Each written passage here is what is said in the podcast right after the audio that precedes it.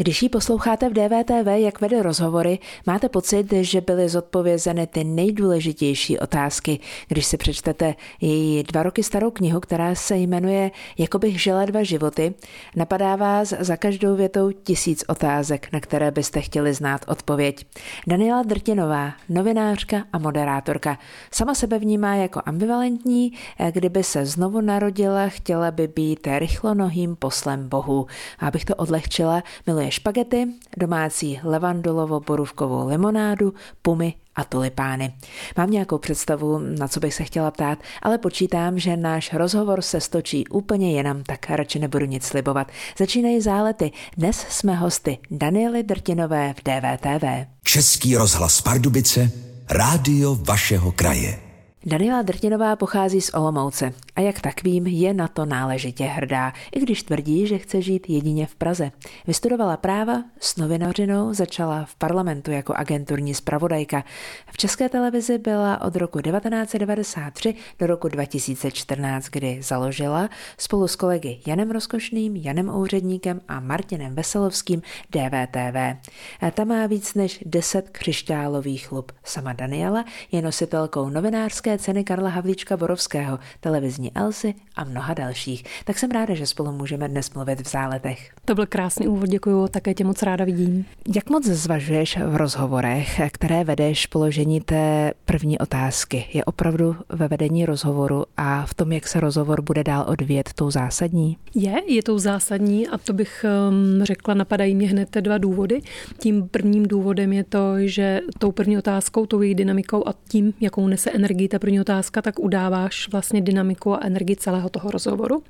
A zároveň je to otázka, která by měla nějakým způsobem, nechci říct rozpohybovat toho hosta, který tu první otázku dostával. Ta první otázka je vždycky taková střelná, je provokativní, měla by být co nejstručnější. Je to vlastně otázka, kterou se jakoby snažíš dostat velmi rychle pod kůži toho hosta, tak by měla nějakým způsobem naladit i toho hosta. Buď způsobem, že ho má uklidnit, vytáhnout něco zajímavého, anebo naopak to má být otázka provokativní, která vlastně hned na úvod to rozstřelí v vozovkách, v pozitivním slova smyslu, toho hosta, kterého potřebuješ nějakým způsobem během rozhovoru kormidlovat. Co se musí stát, aby tě to přimělo, ta daná situace, tu úvodní otázku, kterou máš rozmyšlenou třeba na poslední chvíli, v poslední minutě, 5 minutách před vysíláním rozhovoru změnit? Musela by se změnit agenda, muselo by se změnit celé to téma, což nestává se tak úplně často, ale někdy se to stane, zvláště u živého vysílání. Když jdeš do živého vysílání, někdy se stane, že těsně předtím ti přijde agenturní informace z ČTK, kde se změní jakoby celé téma a tím pádem musíš improvizovat a tím pádem ti padá i první otázka, kterou musíš rychle vymyslet novou. Většinou ji nevymyslíš tak dobrou, ale svůj účel splní. Ty jsi vystudovala práva, brala si to jako základ pro novinařinu, dobrý základ pro novinařinu, anebo to byl jiný důvod, který tě přivedl nakonec jak na práva, tak ke změně, teoretické změně toho dalšího pracovního postupu? Jak když jsem se rozhodovala, co budu dělat, někdy vlastně v těch 20 letech nebo lehce dříve, tak jsem se rozhodovala mezi 3 obory. Chtěla jsem řešit v myšlenkách, tedy buď psychologii, práva, anebo žurnalistiku. Postupně se mi eliminovaly ty 2. Vystudovala jsem práva a pak jsem se vlastně pozvolna dostala k žurnalistice, protože jsem si uvědomila, že vlastně se právu tak úplně v praxi věnovat nechci. Nechtěla jsem být ani soudcem, nechtěla jsem být ani advokátem, ani státním zástupcem. Takže pomalinku vlastně přirozeným způsobem se mi to přiblížilo k žurnalistice a dodnes právo využívám. Nenašla jsem, když jsem se chystala na to naše dnešní povídání, na náš dnešní rozhovor, nikde ten moment tvého života, kdy se z parlamentní zpravodajky, agenturní zpravodajky stala zaměstnankyně České televize. Ten byl vlastně náhlý, rychlý a byl takový neúplně připravený. Já jsem, když ještě při studiích na právnické fakultě jsem právě dělala při té tiskové agentuře Arteria novinařinu jako brigádnice, tak jsem se v jednu chvíli objevila na tiskové konferenci a na tiskové konferenci si mě všiml tehdejší redaktor zemědělství Štěpán Hájek a zeptal se mě, jestli bych nechtěla nastoupit jako parlamentní zpravodaj do České televize, že mají nouzi o novináře, kteří mají vystudovaná práva. A tak se to stalo. Já jsem mu tedy řekla, milý pane Hájku, tenkrát jsme si vykali, já tedy mám za 18 dní státnice, pokud je udělám, tak se vám ozvu. Státnice jsem udělala o 12 dní později poté 1. června 1993 jsem nastoupila do České televize. Já se směju, protože vím, že Štěpán Hájek příliš nemluví a když něco řekne, tak jak se zdá, je to věc velmi zásadní. Ano, nemluvil a pak najednou jsem byla v České televizi. Docela jsem se pobavila, když jsem při přípravě narazila na bonus ze Šťastného pondělí, kde Jindřich Šídlo přeje k narozeninám Daniele Drtinové. Povídáme si dnes v Záletech a jsme hosty DVTV a je tam top 5 velkých momentů těch rozhovorů. Můžeme je postupně probrat? No jasně, já jsem byla hodně dojatá tenkrát, když to Jindra udělal ku blahopřání. Tak pojďme postupně. Nejdřív František Ringo Čech stojí, ale nepodepsal, myšleno Antichartu. Nepodepsal jsem ji. Tady stojíte, máte v ruce pero, nepodepisujete se v tu chvíli, ale to znamená, že stojíte nad tím archem a... To byl hodně náročný rozhovor, jak pro mě, tak pro Františka Ringa Čecha samozřejmě. Ve chvíli, kdy moderátor takhle demaskuje tu lež, tak když se dlouho do propasti člověk dívá, tak se sám tou propastí může stát. Není to příjemný moment, když se tohle stane a ten politik je vlastně zbaven té masky a vy ho konfrontujete s tím, že neřekl pravdu. Byl to jeden z nejnáročnějších rozhovorů. Mnoha lidem vadí premiér obviněný z dotačního podvodu, který je podle předběžné zprávy Evropské komise ve střetu zájmů, navíc je na Slovensku evidovaný jako agent StB. Takhle jste o tom nepřemýšlela? Já jsem o tom takhle nepřemýšlela. Ano, tohle je zrovna i rozhovor, ze kterého vznikl vtipný virál, kdy vlastně mi paní hejtmanka, tehdejší paní hejtmanka říká v té odpovědi jedné, že ona není právník a já také asi tady nejsem právník jako moderátor. Mě to říkala a já jsem vlastně jen slušně odpověděla, já ale jsem právník. A tenkrát to ani nebylo míněno nijak. Já jsem prostě jenom konstatovala tu věc, stala se z toho taková jako vtipná, vtipný dovětek celého toho rozhovoru, který potom běžel internetem. Pane vicepremiére, jste to vy nebo ne na té nahrávce? Protože vy říkáte, že jestli mě nezneklidňuje, že je nahráván vicepremiér. Mě to zneklidňuje jako novinářku a jako občanku této země. Já vám říkám, že to manipulace a já vám říkám, nech to vyšetří. Je to manipulace, možná je to provokace. Jste to vy nebo to nejste vy na té nahrávce? Je to možná provokace. Ano, tak tohle je rozhovor, který se s Andrejem Babišem zvrhl v téměř manželskou hádku a byl to náš poslední rozhovor. Byl to poslední rozhovor, ke kterému Andrej Babiš bohužel do DVTV přišel. Od té doby jsme ho neviděli. Byli jste u prezidenta Miloše Zemana v Lánech večer v sobotu po volbách ve chvíli, kdy seděl váš předseda ČSSD v televizním studiu s ostatními lidmi. To je nějaká fáma, která se šíří. Já mohu říci, že sociální demokracie je svébytná politická strana, my se neřídíme. Na to se vás neptám, pane místopředsedo, ptám se vás na to, jestli jste byl u Miloše Zemana, u prezidenta. Je to fáma. Ano, tak tohle je samozřejmě legendární rozhovor, legendární i díky týmu, který na tomhle rozhovoru pracoval, protože opravdu my jsme museli celou tu dobu během toho rozhovoru držet jednu tu otázku a tým, který byl v režii, tak hledal ten usvědčující kousek rozhovoru s tehdejším místopředsedou ČSSD Milanem Chovancem, který vlastně v tom rozhovoru říkal, ta schůzka se uskutečnila. Musela jsem 20 minut držet otázku, než tým našel. Tuhle část rozhovoru naštěstí našel. Máš díky těm mnoha lživým odpovědím, které si za svůj život v televizním studiu, ať už České televize, anebo v DVTV vyslechla, teď už líp vyvinutý smysl rozpoznat pravdu na první dobrou? To si myslím, že ano. A taky bych řekla, že vlastně díky hodně silně vyvinuté intuice, kterou disponuju, tak vlastně tohletou schopností disponuju od začátku. Já jsem naopak měla spíš jakoby problém, musela jsem nahazovat ten kriticko-analytický mód, který jsem takhle úplně bytostně dán neměl, ale díky intuici bych řekla, že manipulaci a lež rozpoznám vlastně od dob, co si pamatuju, třeba od dob dospívání a jsem na ně hodně citlivá. Co je horší, lež nebo manipulace?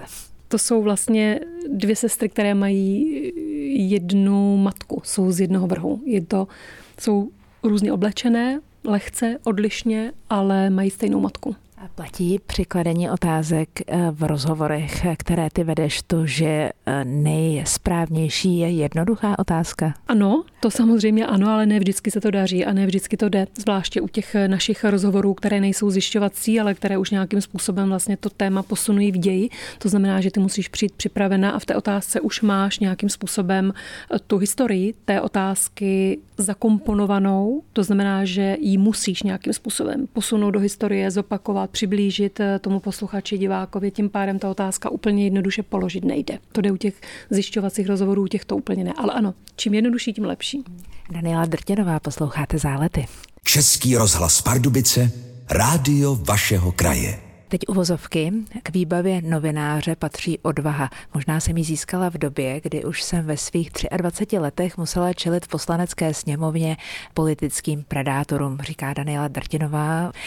Ve kterém okamžiku jsi říkala, že ti tohle za to zkrátka nestojí, že jsi nevybrala dobře, že jsi možná si mohla vybrat klidnější profesi, kde nebudeš tolik konfrontována se světem pravdy a se světem lži? Nikdy jsem nelitovala toho, že jsem si tuhle profesi vybrala, byť i pro mě jako pro bytostného introverta je samozřejmě náročná. Já spíš se celou dobu, a to se mi vlastně děje doteď, po celou tu dobu těch 10 let, kdy se vlastně ptám, jak jsem se v té profesi ocitla. To ano, protože já jsem k ní vlastně přišla, jak se říká, jako slepý k houslím, neplánovala jsem to, nepřipravovala jsem to, ocitla jsem se v ní, musela jsem si spoustu těch schopností jako osvojovat, protože jsem mi neměla třeba dány jako v talentu, jako třeba kritickou analýzu se musela opravdu aktivovat a budit v sobě, nebylo to úplně, co by mi bylo vlastní vedle té intuice, takže to ano, ale že bych třeba litovala, anebo že bych si někdy řekla, jsem špatně, měla jsem si vybrat jinak, to vlastně ne. Ta otázka, kde to jsem, se tam objevuje často, ale není to otázka, která by mě vedla jako k lítosti, že jsem si tohle vybrala. Jsi introvert a vidíš se tak, jak složité pro tebe bylo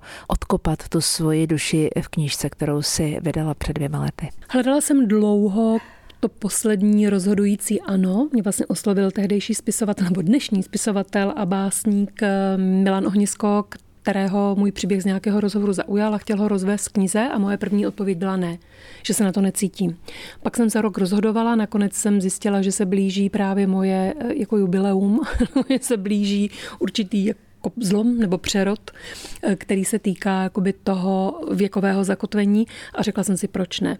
Ale hledala jsem to rok a musela jsem taky hledat polohu, ve které jsem se cítila dobře, protože když už jsem se pro sepsání takového rozhovoru rozhodla, tak bylo potřeba, abych tam opravdu něco řekla, aby to nešlo po povrchu. Takže musela jsem si nejdřív najít tedy to přitakání, to rozhodující ano a pak i způsob, ve kterém jsem se mohla pohybovat, abych měla pocit, že to, co čtenáři předám, má smysl.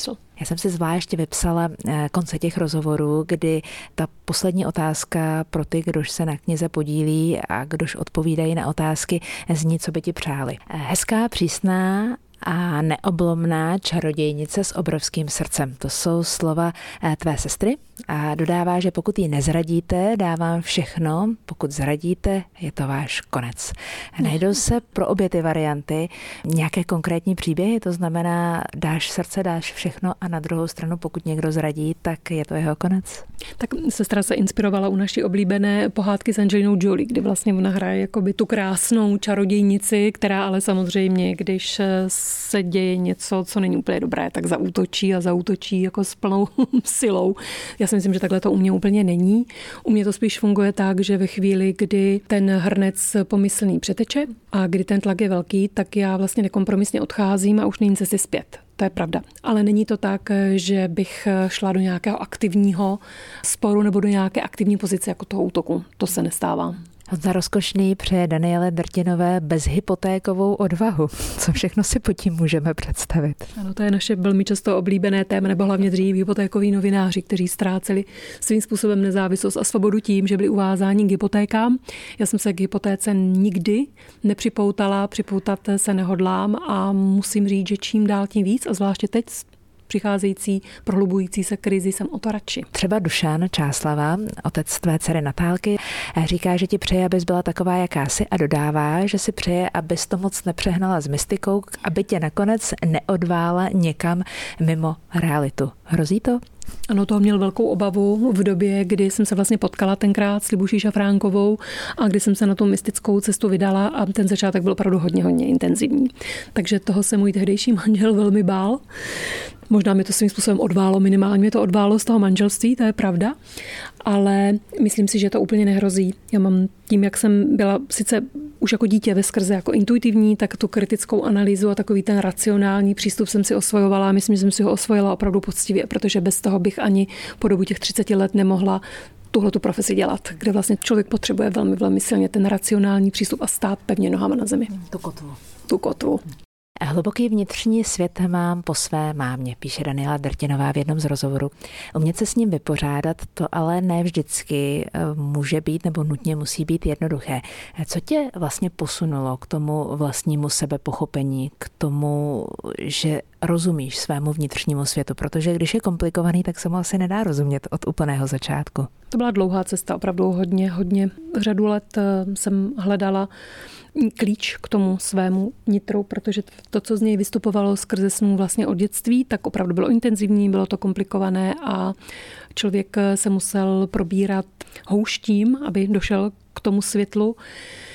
Já samozřejmě nechci jako teď říkat to, že jsem se tím světlem stala nebo že jsem k němu došla, ale každopádně, protože ono pak většinou, když to člověk řekne, tak druhý den se stane něco a zjistí, že to tak není a světlo zhasne. Ale každopádně já ho vnímám.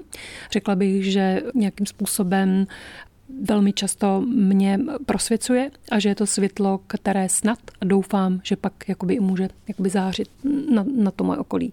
A jsou samozřejmě momenty, kdy potemní a kdy já jsem naštvaná nebo kdy se mi něco nelíbí, kde reaguju způsobem, který třeba by se mému okolí nelíbil a v tu chvíli by tam žádné světlo neviděli, ale vědomně se k němu dopracovávám zpátky a snažím se být za každou cenu jakoby dobrá pro to okolí a to světlo neustále nacházet, abych právě měla jakoby co, čím svítit. Vrátím se k Libuši Šafránkové. Před malým okamžikem si o ní mluvila.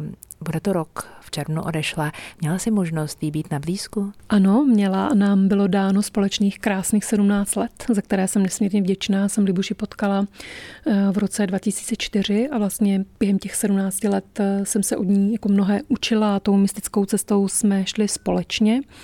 I v posledních jejich dnech a týdnech naštěstí jsem jí byla na blízku. Dělala jsem ji pár dní předtím, než odešla. Byla jsem s ní v nemocničním pokoji. V jednu chvíli jsme otevřeli okno, přepršelo. Lile se udělalo trochu mdlo a chtěla, aby tam šel do pokoje vzduch. A my jsme otevřeli okno a venku byla obrovská, nádherná zářící duha. Zrovna ten symbol té duhy a to, že jsme ho takhle mohli prožít spolu, tak se otiskl na věky. Tomu věřím. Ona v závěru toho rozhovoru, který poskytla Milanu Ohniskovi do tvé knihy, říká, přeju jí, aby všechno bylo jen to nejlepší, čeho je ona schopna. A to není málo. Já jsem moc přemýšlela o tom, co všechno Libuše Šafránková do téhle jedné jediné věty mohla vložit. Tam se toho totiž vejde absolutně moc. To je skoro, omlouvám se nekonečno, ale to je skoro nekonečno. Nekonečno by to mohlo být, kdyby nebyla lidská bytost, samozřejmě, protože ano, ta nekonečnost v nás je, ale ten potenciál, který naplňujeme, tak nekonečný bohužel není. Pořád jsme omezeni tou hmotou a těly, které pomalu strádají a odcházejí. Mně se moc líbila ta věta a vnímala jsem ji vlastně tak, my jsme byli hodně právě napojeni jakoby přes tu spirituální cestu a u té spirituální cesty vlastně člověk, když je ochoten a přitaká tomu, tak je schopen vlastně se téměř přiblížit tomu nekonečnému, protože se prostě otevře zdrojům, které tu nekonečnost pojímají. Tak ona si moc přála, abych vlastně já tenhle ten potenciál, který máme všichni, nejen já, ale který ona tam ve mně nacházela, stejně jako je v každém jiném člověku, když tomu přitaká, tak ona chtěla, aby ho naplnila bez zbytku. V Záletech jsme dnes hosty Daniely Drtinové v DVTV. Já bych teď ráda mluvila o tom, co je pro tebe nejdůležitější. A vlastně nevím, o čem se spolu teď budeme bavit. Co je pro mě nejdůležitější? No, samozřejmě jako u takovéhle otázky tě vždycky napadnou jakoby ta největší kliše, ale ona, to je pravda a je to tak. Pro mě je nejdůležitější a za to já se vlastně každý večer modlím, aby moje dcera byla zdravá, aby moje okolí prospívalo, aby se lidem, kteří jsou v mém okolí, dobře dařilo, nejen v tom slova smyslu jako hmotně, ale aby byli klidní, aby byli pokojní vevnitř, aby vlastně to, v čem se pohybuju já, protože já můžu ovlivnit jenom to své nejbližší okolí, tak aby to okolí společně se mnou spolupracovalo, aby nějakým způsobem rostlo, aby prospívalo, aby jakoby ta prosperita nebyla jen na té hmotné úrovni, když samozřejmě koupit si dobrý kafe, tak je fajn, ale aby to nějakým způsobem rostlo někam, aby to k něčemu se vztahovalo, k něčemu vyššímu, aby to někam jako vzlínalo, aby se to neplazilo jenom při zemi, jak polehlá liána. Tak za to já se modlím v té hmotné úrovni taky, za to, aby lidi měli chleba v ruce, jak se říká, aby byli zdraví, ale zároveň mi jde o to, abychom vlastně v tom okolí, s nímž buď spolupracuju, nebo se kterým spolužiju, tak aby se to neustále jako vztahovalo k tomu, co nás přesahuje. Zdá se mi v poslední době zvlášť, že schopnost přiznat omyl, chybu, je něco, co se ve společnosti prostě nenosí. A že je to vlastně upřímně řečeno děsná škoda, protože přiznáním té chyby se vlastně rychle můžeme posunout někam dál a nestrácíme tolik důležitý čas. To máš pravdu. To je možná jakoby i duch doby, že vlastně dneska musí být všechno jako neomylné a bezchybné a všichni musíme být jako perfektní, ale mně se velmi často stane, i když třeba mám jakoby pocit náběh na to, že třeba udělám nějakou chybu jako lehce pracovní nebo něco jako mám tam myšlenku, která je prostě mimo a když mi třeba někdo z těch kolegů řekne, jako, že to je jinak, tak já mám taky jakoby tendenci hned jako hledat, jak bych vlastně z toho vybruslila a dneska se mi to zrovna stalo a pak prostě řeknu, to máš pravdu a tím to úplně ten negativní pocit viny nebo něco, že člověk udělal chybu, jako mizí. A je to základ dobré spolupráce, ať už jako takto fungujeme doma, v rodině, anebo ať už tak fungujeme v práci. Je to tak. Daniela Drtinová, posloucháte Zálety. Český rozhlas Pardubice, rádio vašeho kraje. V Záletech jsme dnes hosty Daniely Drtinové v DVTV. Václav Havel říkal, že až to bude nejblbější, obrátí se to k dobrému. To je motto, které já jsem si pro letošní rok napsala na první stránku diáře. Jaká by byla tvoje věta, kterou by si třeba na stejné místo napsala teď? No, mě napadá trošku taková těžká věta, ale ona vlastně působí těžce, ale nebo jako smutně a tragicky, ale není. Začíná to je Laoc, to je čínský mudrc Laoc a je to věta, začínáme-li své myšlenky u smrti, nikdy se nemůžeme splést. Tohle mi opravdu jako naskakuje velmi často a byť vlastně tam zazní to těžké slovo smrt, tak to vypadá tak jako těžce a tragicky a vlastně jako smutně a lidi jako nikdy jako tohle slovo nechtějí ani slyšet, akorát, že ono to dává člověku obrovskou svobodu, protože když člověk začíná svou myšlenku u toho, že všechno je konečné, že všechno pomine, tak to člověku dává jako obrovskou svobodu nezatěžovat se tím, co třeba právě je blbě nebo co je špatně, protože ty věci prostě pominou. Takže i když jakoby teď můžu mít nějakou těžkou chvíli, dramatickou situaci, tak prostě věděte, že ona je konečná, nemusí to být přímo jakoby to nejhorší, ale prostě, když to pomine, že to skončí, tak na základě tohoto se odrážím od toho chmurného podstavce a vlastně mi to dává tu svobodu toho, že vlastně pak už přijde jen to dobré. Tak ono to trochu koresponduje s tím, co tam máš ty. Ono to krásně navazuje. Ono je to vlastně to též řečeno jinou filozofií, jinak vlastně. Na závěr štafeta otázek. Minulý týden tu se mnou byl kdysi elitní vyšetřovatel a taky scénárista Josef Mareš. Tak já bych se chtěl zeptat, jestli se na mě nezlobí s tím, že jsem asi už 3krát nebo 4krát odmítl tam jít a že doufám, že pochopila mý důvody, proč jsem tam nešel, protože jsem už se nechtěl ukazovat a rád žiju trošičku v anonymitě, když mi to někdy jde špatně, ale jestli to chápe a jestli se na mě nezlobí. No tak já jako introvert mám pro tohle samozřejmě pochopení, takže se nezlobím a naprosto to respektuju, ale říkám si, že není třeba všem dnům konec. Pokud vím, tak na podzim se chystají případy prvního oddělení, tak je možné, že znovu se pokusíme o oslovení a říkám, nemusí být všem dnům konec. Příští týden tu se mnou bude Jana Peroutková. Tak Jana Peroutková je samozřejmě moje kolegyně z branže a té bych se ráda zeptala. Nedávno jsem ji viděla ve velmi emotivně vypjaté situaci, kdy se rozplakala při moderaci událostí. Nám se stalo něco podobného při rozhovoru s Marou Friedrichovou, kdy jsme tedy společně mluvili v těch prvních dnech o uprchlících, kteří přicházeli z Ukrajiny. Stalo se mi něco podobného a chtěla bych se Jany Peroutkové zeptat na to, jakým způsobem, protože ten první moment je bouřlivý pro toho moderátora, nejrůznější směsice pocitu toho moderátora ovládne a je velmi těžké z toho výjít ven a máme na to jen pár vteřin, aby jsme z toho vyšli ven, protože většinou jsme v živém vysílání a nemůžeme si dovolit úplně odpadnout na dlouho nebo se rozvzlikat. Tak by mě zajímalo, jakým způsobem Jana Peroutková se s takovou situací srovnává, jak ji zpracovává, jak ji ovládá a jaké nástroje v sobě ona v tu chvíli je schopná aktivovat, aby se z té situace dostala ven. Ráda budu tlumočit už příští týden. Danilo, já chci moc poděkovat za to, že jsi mě vzala do DVTV, že jsme si spolu po letech mohli povídat jinak než v maskérně nebo u kávy, tak jak jsme se byli zvyklé vídat před lety. Upřímně přiznávám, že jsem měla z dnešních Záletů velký respekt, protože sednout si před tebe, moderátorku stolika a novinářku stolika zkušenostmi, které ty máš, pro mě jako pro prostého meteorologa, který odvedl v životě jenom pár rozhovorů v rozhlase, bylo docela náročné, ale říkala jsem si, že život je od toho, abychom si plnili svá přání a tohle bylo jedno z mých přání, abych zkrátka mohla zpovídat já tebe a ne ty mě nebo kohokoliv dalšího. Předčilo to všechno moje očekávání, já jsem se tady cítila s tebou v tom rozhovoru moc dobře a jsem ráda, že jsme ho spolu mohli mít. Je to velmi jednoduché a prozaické to, co říkám, ale jsem za to fakt ráda. Lenko, my se známe dlouhá léta, tak myslím si, že vlastně ten čas strávený mezi námi by byl úžasný za všech okolností a vůbec jako se neměla čeho obávat, protože si nejen, že jsi profesionál, ale já jsem se cítila moc hezky. Velká odměna, děkuji za ní. Daniela Drtinová, jsem ráda, že jsme spolu mohli být v Záletech. Děkuji a krásný den přejeme vám všem. Krásný den, nashledanou.